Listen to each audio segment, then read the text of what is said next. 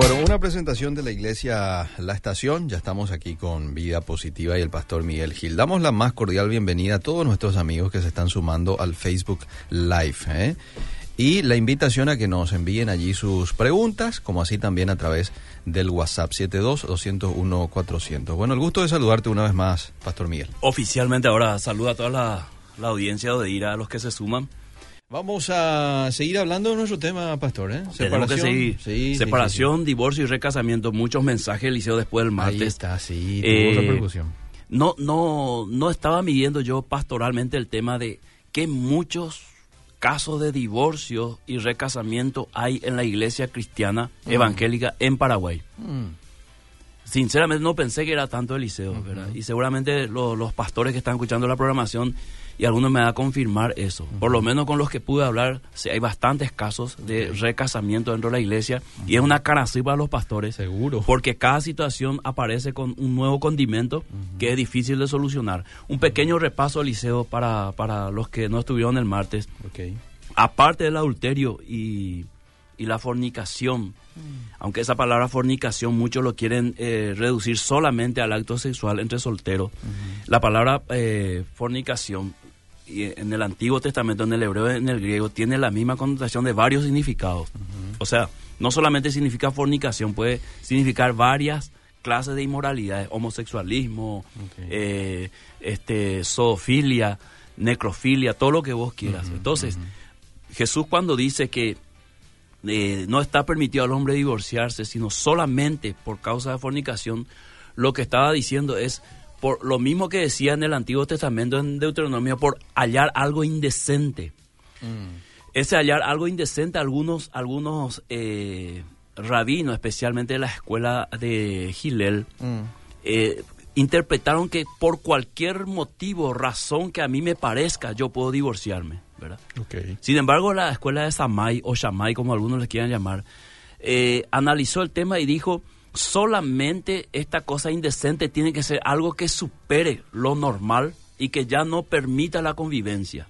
Y ahí entra el tema de la inmoralidad. Mm. Entonces, si nosotros analizamos bíblicamente la respuesta de Jesús, vamos a encontrar que Jesús se inclinó un poco hacia la escuela de Samay, mm. diciendo, no es bueno que haya divorcio. Mm. Moisés permitió por una cuestión de dureza al corazón, a no ser a no ser, o sea, sale un poco de la regla para mostrarnos que siempre va a haber un motivo.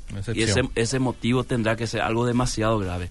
Ahora, aparte de estos motivos, nosotros dijimos el martes que hay situaciones, por ejemplo, en la negativa a mantener de un hombre a su familia, mm. donde la, la, el pacto matrimonial ya no se está dando. O sea, esto ya no es un matrimonio. O sea, si vos vivís con una mujer y tenés que mantener como parte de tu amor a tu familia y vos te negás, entonces la Biblia dice, esto es peor que un incrédulo. Hmm.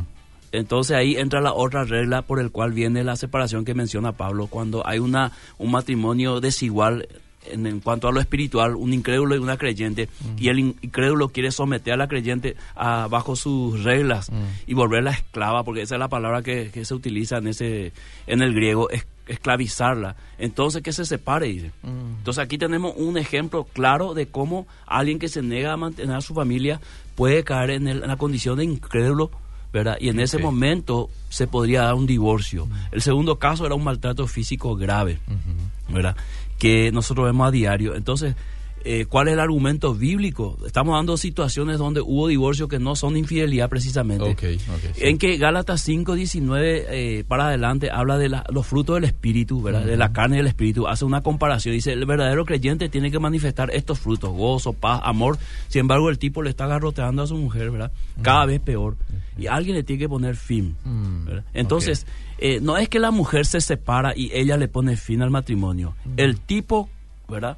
Con su garroteada ya le puso fin a su matrimonio hace rato. Ya no hay condiciones de vida, ¿verdad? los, los, chicos sufren, los hijos, hay maltrato cada vez más violento, inclusive puede llegar a la muerte. Entonces, en estos casos ya no es un matrimonio, Eliseo. El, el, tema es que muchos se apegan a la palabra matrimonio y dicen, no se pueden separar, no, no se tienen que separar.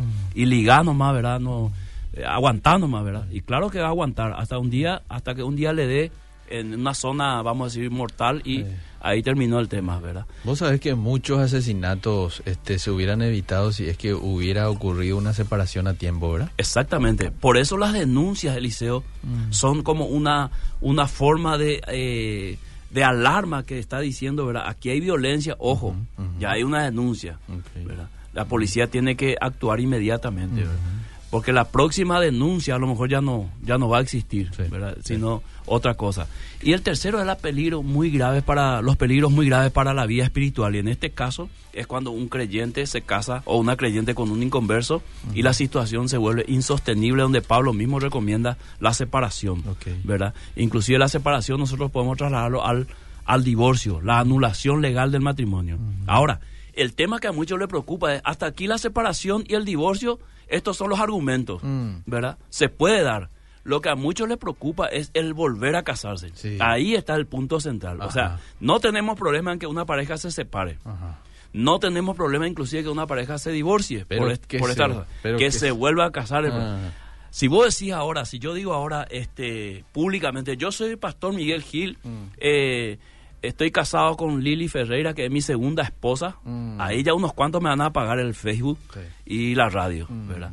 Eh, pero tiene que escuchar toda mi historia. Eh, estoy simulando por si alguien... Claro, para que nadie tome en, serio.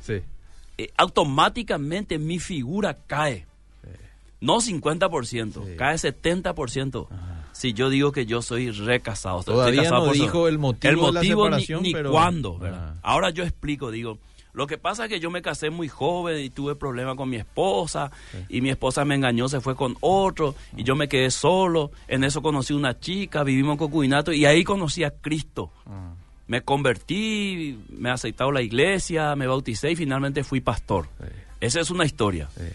Cuento la segunda historia. Ah. Soy pastor y, me casé, me casé en la iglesia evangélica, bla, bla, bla, bla. Tuvimos problemas matrimoniales. Mm. Eh, eh, yo engañé a mi esposa, ella me dejó, entonces este, nos divorciamos, luego yo conocí a una mujer, me volví a casar y ahora estoy en el pastorado. Son ah. dos historias demasiado distintas, querido Liceo. Ese ya causa más indigestión. Exactamente. segunda historia. Ahí ya mi, mi, imagen bajó al 2%. Entonces ahí me escucha solamente mi hijo y mi esposa. y yo y Miki. Esa y vos por obligación, ¿verdad? Y Miki que está trabajando ahí, está encerrado, no puede salir. Mm. ¿Qué pasa aquí? Este es el problema. Entonces, por eso titulé separación, divorcio, separación, divorcio y recasamiento. Mm. En los primeros dos pasos casi no tenemos inconveniente. O sea, mm. si llega un hermano divorciado en la iglesia y me explica, o una hermana divorciada en la iglesia, y me explica la situación, eso es razonable que yo como pastor o como iglesia entendamos, ah, era inevitable el divorcio. Mm. Por ley es inevitable. Mm. Porque si una persona cree que ya no puede eh, convivir con una persona y va a, la ley y consigue el divorcio, ¿qué puedo hacer yo como pastor o como mm. iglesia? Es inevitable. Ahora, lo otro es el recasamiento, querido Eliseo. Entonces, eh, tenemos que entender que el divorcio es la anulación legal de una unión. Hablando eh, este, ya en temas jurídicos, ¿verdad? La pregunta es entonces, ¿se puede volver a casar? Mm. Y la segunda pregunta es, ¿y el casamiento de la iglesia que hicieron en el caso de que fueron creyentes o igual un católico que se casó por iglesia? ¿Se anula también eso o solamente se anula el, casamiento civil? Mm. Esas son preguntas que nos van a llevar... Sí, exactamente. Entonces, para entender esto, Eliseo, tenemos que arrancar de que anteriormente el matrimonio no estaba lo regido por una ley civil, mm. sino que cada hombre tomaba las mujeres que, que quería y ahí la poligamia se dio eh, naturalmente por una cuestión de que tenían que procrear y multiplicarse. Dios comenzó a regular poco a poco mm. y a medida que Dios quería regular surgían más problemas. Ejemplo, Dios quería regular el tema del divorcio para proteger un poco a la mujer que estaba muy desprotegida en la época de Moisés. Mm. ¿Y qué hacían los muchachos ahí en Israel? Mm. Como decía, a no ser por causa alguna cosa indecente, entonces ellos inventaban cosas para darle un acta de divorcio porque en, otra, en otras naciones históricamente, en la época bíblica, solamente con declarar con la palabra ya se producía el divorcio. Por ejemplo, Eliseo Rolón dice, eh, a partir de hoy le dice a Gladys, su esposa, ya no son mi esposa, y ahí se da el divorcio. Dios mandó redactar una nota al judío, y a través de esa nota le daba la carta de repudio de divorcio a, su esposa y le daba la opción de volver a formar una, una familia, porque si no la mujer queda desprotegida. Te das cuenta que aunque Dios quiera regular las cosas. Igual nuestra naturaleza, nuestra Corazón del exactamente busca otra vez, eh, vamos a decir, algo por donde pecar. Entonces tenemos que entender esto. Muchos dicen que qué pasa con el casamiento en la iglesia. Y el casamiento en la iglesia, Eliseo, bendice lo que ya está legalmente unido. Okay. Es decir, vos te casás en civil a la mañana, el sábado, y a la noche el pastor te bendice. Bendice lo que ya está legalmente unido. Ahora, cuando se produce el divorcio y uno va ante el, el juez y rompe ese vínculo y eh, se anula esa, esa ley que te mantenía casado, la pregunta es, ¿tengo que ir también junto al pastor y que anule eso? Porque ahí donde mucha gente dice, lo que Dios unió no lo separa el hombre, ¿verdad? Y, y se separa civilmente, pero espiritualmente no se puede separar. Hay que entender, Liceo, que también ese matrimonio está anulado de por sí. Ah, el, matrimonio ok. en la iglesia. ¿Por qué? Porque la iglesia bendijo ese matrimonio civil, ¿verdad? No importa en qué condiciones se dio el divorcio. Ellos ya no son matrimonio legal. Ellos están separados ahora. O sea, es decir, si van a la iglesia, van dos personas divorciadas, separadas. De hecho, por eso tenemos en las iglesias personas recasadas, ¿verdad? Por este, por este hecho. Ahora, ¿qué hacemos con una persona que se divorció y se quiere volver a casar civilmente? La ley le da total libertad. Sí. Lo puede hacer al, al día siguiente, Sí. ¿verdad? Es una forma de exagerar. Ahora, ¿qué hacemos iglesia? cuando viene a la iglesia Sí. y dice, pastor, yo me quiero casar? Ahí es donde la iglesia entra en conflicto. Sí, señor. Y ahí es donde el reino de Dios, que es un reino espiritual, Mm. que se rige por leyes espirituales, tiene que ver la forma, eh, querido Eliseo y audiencia, de entender cuándo va a pecar Mm, si hace algo y cuándo no va a pecar. Por eso dice la Biblia, el espiritual juzga todas las cosas.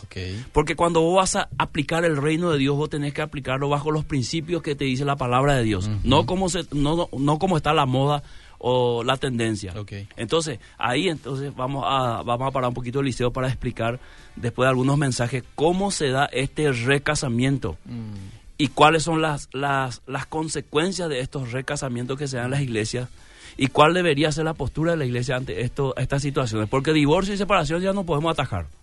sí, señor. ¿Verdad? Sí. Porque estamos hablando de personas recasadas que te vienen ya civilmente. Mm. O sea, se divorciaron, ya se casaron civilmente y viene aquí la bendición del pastor de la iglesia.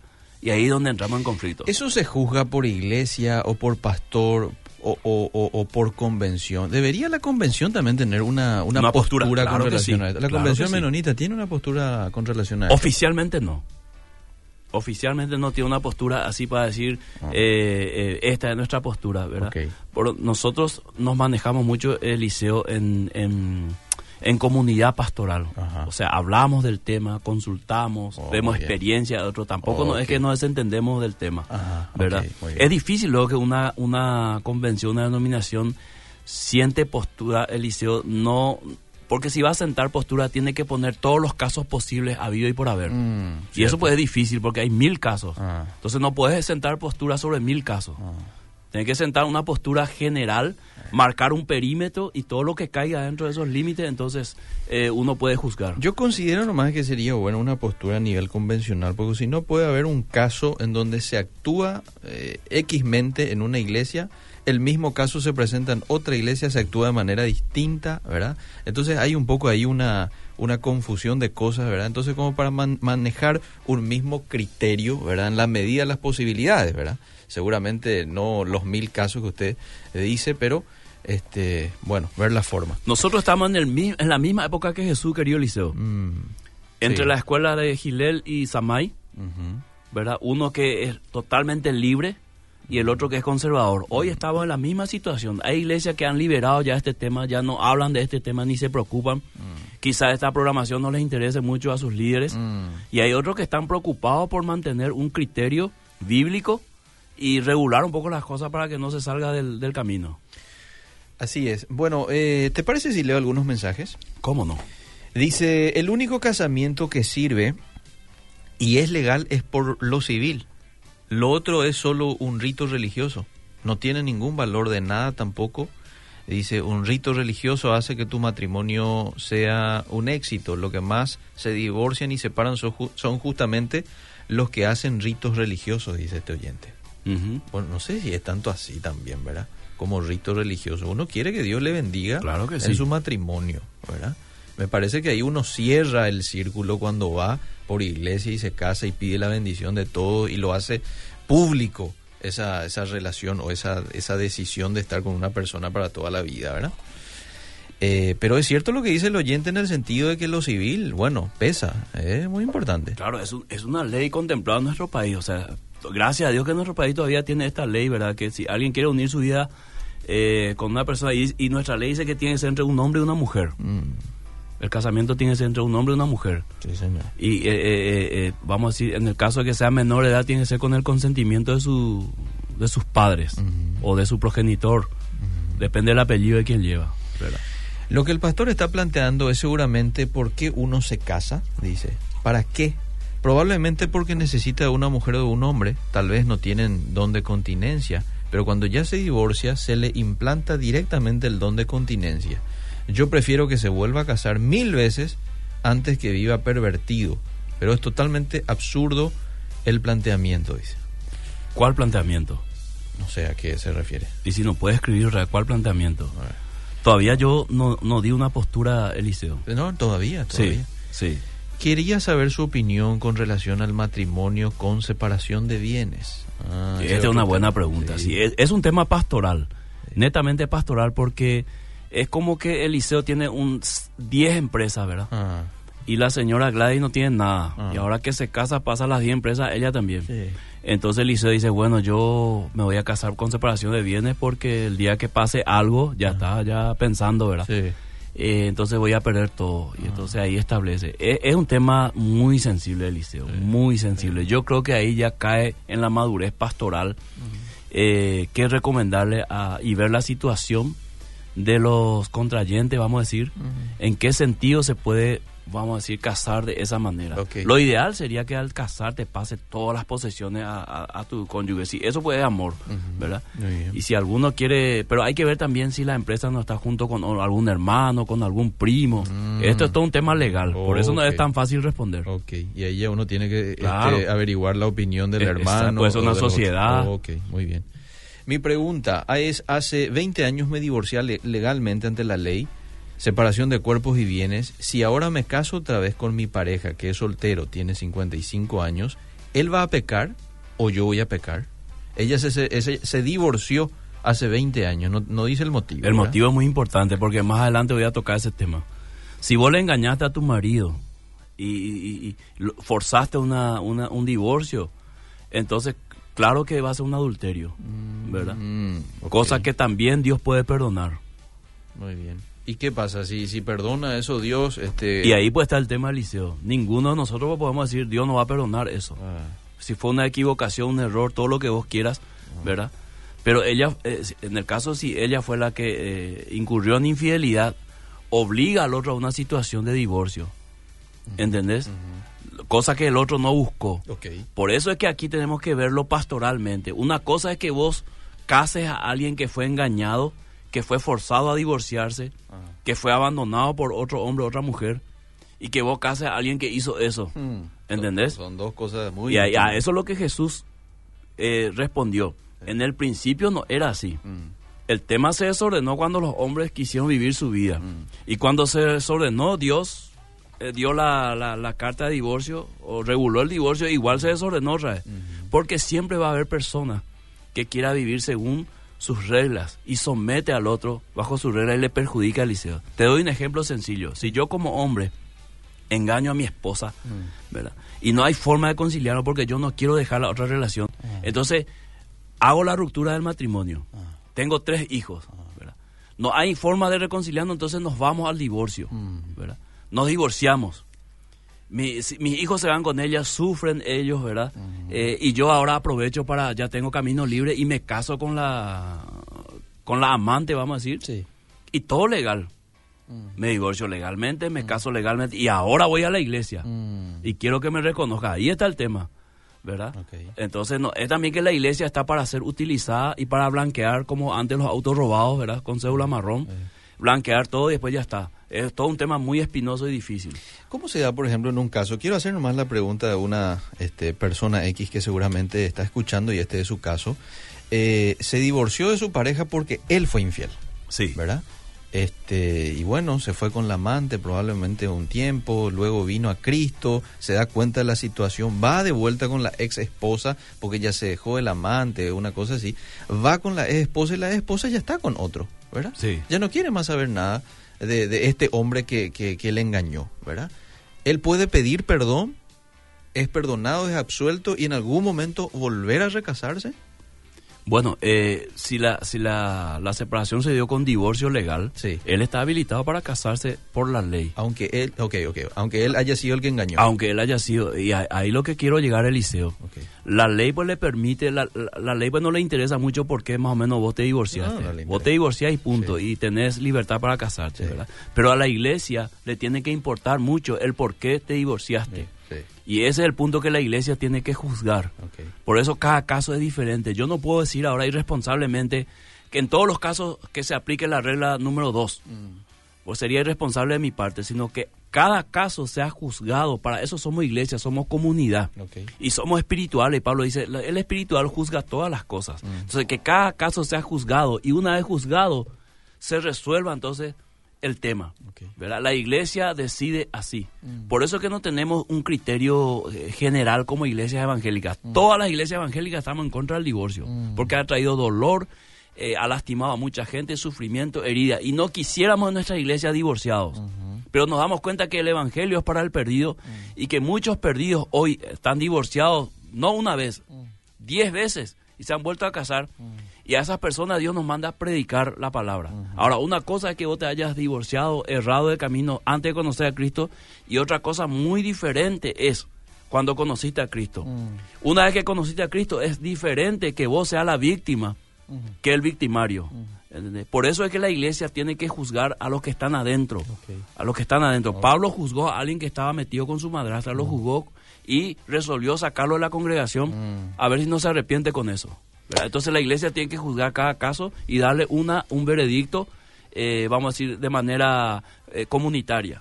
Decirle a a a la persona, esta es la sentencia de la iglesia. Bueno, tenemos todavía entre 5 a 6 minutos, muchos mensajes y yo sé que usted también tiene cosas todavía que decir, así que usted me dice, leo algunos mensajes. Y vamos a darle, eh, y después hago un, un redondeo rápido, Eliseo, para darle oportunidad a los oyentes. Muy bien, dice, hola pastor, es bueno sacarle el dinero a mi esposo sin que él se dé cuenta, porque él derrocha en bebidas el dinero. ¿Eso es un robo o no? Está bien, sé que no es el tema, pero quisiera salirme de la duda. Vamos a ver si le podemos responder luego aquí En privado. en el privado. Sí. Buenas tardes, tenemos en nuestra iglesia una pareja que está divorciado. El señor y la señora no... Y se quedó ahí el mensaje. Voy al siguiente mensaje. Yo me separé porque mi marido me era infiel y nos maltrataba. Ahora me encontré con mi ex novio de la juventud y él también se separó porque su esposa se hizo muy fanática de otra iglesia. Ahora estamos juntos y él se está acercando a la iglesia conmigo. ¿Quiere saber un poco su opinión con relación a este tema? Y bueno, ¿qué te voy a decir, querida oyente, si no sé los trasfondos de detalles, ¿verdad? Te puedo dar una opinión general, pero nunca va a ser suficiente, ¿verdad? En el caso de ella, eh, se separó por, Claro. por, por algo que este, Sí. la Biblia... A mí, a mí me hubiese gustado que te cases, te vuelvas a casar con un soltero. En este caso, era los su exnovio y otra vez separado. Sí, ¿verdad? O sí, sea, hay muchos condimentos ahí que no me queda muy claro, pero no puedo, no puedo dar más que eso porque no conozco los detalles. Muy bien. Bueno, voy al siguiente mensaje. Dice, buenas tardes. ¿Qué consejo me da? Yo tengo 31 años y él es 12 años menos que yo. No encuentro un joven que sea bien soltero. Ya algunos ya tienen sus hijos y así dice. 31 y él 12, o sea, tiene Nueve años de diferencia, ocho. 19. No, no, 12 años menos. 12 años menos tiene. Sí. 19 años tiene. Mira, querida, te voy a te voy a dar una opinión personal. No es este consulta técnica ni profesional. Si vos querés correr con una mochila con arena, es una decisión tuya, pero no me digas que querés correr rápido, porque no vas a poder correr rápido con esa mochila llena de arena. Entonces, si vos querés casarte con alguien menor que vos, eh, vas a disfrutar la vida, pero no vas a disfrutar totalmente como se tiene que disfrutar por muchas razones que no te puedo decir ahora, ¿verdad? Pero lo- los años pasan, ¿verdad? y cuando vos tengas eh, 41 años, eh, él va a estar por los 20 y algo recién, ¿verdad? Y eso en algún momento pesa y en algún momento vas a tener que trabajar con eso y ahí vas a sentir el peso de la mochila. Cuando vos empezás a correr, no sentir el peso del liceo, pero cuando ya está por los un kilómetro ya te cansa y es dificultoso, ¿verdad? Y depende mucho del que está a tu lado, que te diga, no importa, vamos a seguir corriendo a tu ritmo. Bueno, este caballero se divorció porque dice que embarazó a su amante. ¿Debería casarme con mi actual pareja? Él ya está divorciado. Y él pregunta si debería casarse con su actual pareja. Tenemos un hijo y con mi anterior esposa tenemos tres hijos. Y más vale, querido amigo, si ya metiste la pata una vez, no, no vaya a meter dos veces. Responsabilízate por eso, porque legalmente vos estás habilitado para casarte. ¿verdad? Mm. Está divorciado. No sé si la otra es soltera o no, ¿verdad? Mm. Pero hay un hijo de camino que no tiene la culpa de esta situación. Mm. Debería por lo menos oficializar la relación y darle garantía al hijo que viene. Bueno, voy al siguiente mensaje. Yo forcé el divorcio, soy varón, la mamá de mis hijos ya formó relación con eh, hijo incluso de su nueva relación, me declaro culpable, pero me cuesta mantener una soltería. Siguiente mensaje. Eh, tenemos en nuestra iglesia una pareja que está... Mm, bueno, entiendo este mensaje. Voy al siguiente. Eliseo Pastor, ¿te acordás que el pastor la otra vez no leyó mi mensaje porque yo le conté lo de mi esposo, que ya no tenemos intimidad y él no me tiene una respuesta porque ya no tenemos... ¿Por qué ya no tenemos intimidad? Por favor, eh, si podés preguntarle hoy al pastor eso. Bueno. En el privado vamos a responder. En el privado vamos a responder, sí, sí, sí. Dos mensajes más, ¿sí? Ok. Yo tenía apenas 16 años, el 35 no hubo engaños de parte de ninguno de los dos, pero me cuesta... Eh, hace 20 años me divorcié legalmente ante la ley, separación de cuerpos y bienes.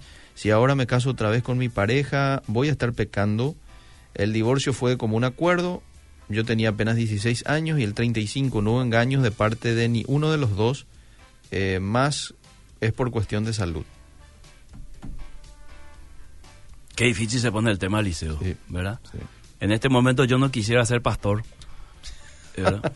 Cierto. Quisiera ser policía de tránsito y estar a esta hora dirigiendo ahí en el centro. A, veces ustedes tienen situaciones que resolver los pastores. ¿eh? Y a eso voy, Eliseo. Eh, quiero dar algunas apreciaciones con respecto al tema y luego entrar a la parte pastoral en los pocos segundos que nos queda. En primer lugar, quien toma la decisión de divorciarse mm. ha entrado en un túnel cuya salida no es garantizado 100%. Mm. No es porque vos te divorciaste y ahora encontraste un buen hombre o una buena mujer y te casás que 100% está garantizada la relación. Porque así pensaste en el primer matrimonio. Entonces, eh, no es algo seguro que vos decís, ahora me va a resultar bien. Eh, es, es, una lotería prácticamente, ¿verdad? Quien quiere volver a casarse corre el mismo riesgo o sea, vos fracasó tu primer matrimonio y ahora querés volver a casarte y correr el mismo riesgo que el primero. Nadie te puede garantizar que, que, te va a ir bien. Mm. La prioridad del recasamiento, Liceo, y aquí se define nuestro tema mm. de los dos martes, la prioridad para el recasamiento lo tiene el cónyuge lastimado y engañado. Ese tiene la prioridad del recasamiento. Oh. El otro no tiene ningún derecho, Eliseo. Lo puede hacer, claro que lo puede hacer. Pero el derecho bíblico que Jesús mencionó, y que Pablo mencionó y que en el Antiguo Testamento Dios habló a Moisés, lo tiene la víctima. Porque no fue una situación que él o ella buscó mm, o planeó. O planeó y no le queda otra opción. No está tampoco condenado a vivir soltera o soltero mientras el otro está viviendo de fiesta en fiesta. Mm. Entonces, eso hay que entender eh, pastoralmente hablando. La, prioridad la tiene el, el, que está lastimado. El victimario peca de oportunista con el recasamiento. Mm. Claro, porque el hombre que engaña a su mujer y se divorcia, mm. él está libre también ilegalmente para volver a casarse. Entonces, toma como una oportunidad. Entonces, es un oportunista que se casa y cargará con esta mochila el que se casa con esta persona. Te doy un ejemplo. Mm. Yo divorciado por infidelidad, mm. mi esposa me deja porque ya no soporta la situación. Entonces, me da el divorcio yo estoy legalmente habilitado, entonces la chica que se casa conmigo va a cargar con eso, oh, ¿verdad? Mm. Va a cargar con esa mochila pesada de casarse con un hombre que se separó por infidelidad, destruyó una familia, mm. abandonó a su hijo, todo eso, que cargue la mochila el que se quiera casar con él, mm, ¿verdad? Las consecuencias del divorcio y recasamiento no se pueden esconder, O sea, no es que vos te divorciás y termina todo. Hay hijos a quienes seguir manteniendo. El que se casa con un divorciado o con una divorciada tiene que llevar la vergüenza encima, tiene que llevar ese tema de los hijos y un montón de otras cosas, querido Eliseo. Entonces, ¿cuál es el papel de la iglesia en esto? La iglesia es la esposa de Cristo y a quien se le encomendó el mensaje del reino. O sea, tiene un poder y una autoridad eh, en, esta, en esta área. ¿verdad? Entonces, tiene el poder y la autoridad de juzgar las cosas y los casos. Y cada caso es diferente, tiene que tener un juicio diferente o un tratamiento diferente. Para juzgar debe ser espiritual usar la gracia y el amor para la restauración. Tampoco es condenarle a todo y mandarle al infierno. Hmm. Hay situaciones que no podemos evitar dentro de la iglesia. Y establecer las pautas de vida bíblica, eh, especialmente para aquellas personas que han llegado recasados, ¿verdad? ¿Y cuáles son esas pautas, por ejemplo?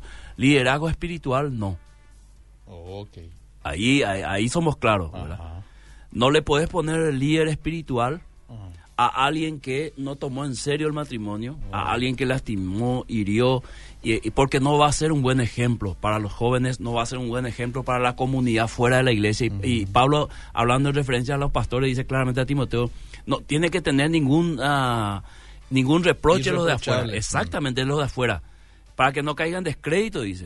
Entonces, ese va a ser una mochila con el cual tiene que cargar el recasado o el divorciado, ¿verdad? En el tema del liderazgo.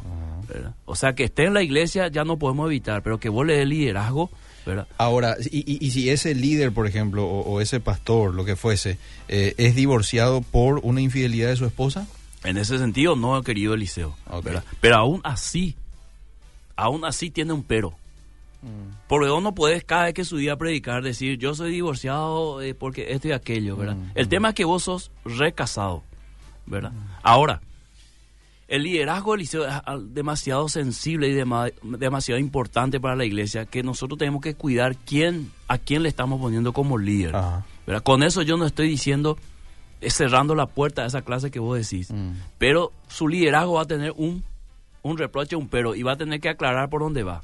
Ok. okay. Entonces, el pastor no debe decidir solo estas cuestiones, sino con el consejo de la iglesia y con el Espíritu Santo. No es que cualquier pastor, eh, exactamente, se toma la atribución de, decidir eso.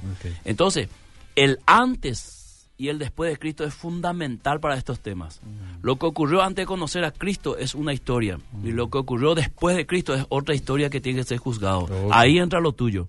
Si después de Cristo, después de estar casado, el, eh, uno de los cónyuges engaña, entonces es la víctima después de Cristo aún así tiene esa puerta llamada divorcio y recasamiento, aún así en esas condiciones. La ceremonia religiosa o bendición es exclusividad de la iglesia. La iglesia puede decirle a una persona, nosotros no vamos a, darte esa ceremonia, suficiente con lo civil. Eso es al final lo que vos necesitas para ser reconocido legalmente para cualquier trámite, ¿verdad?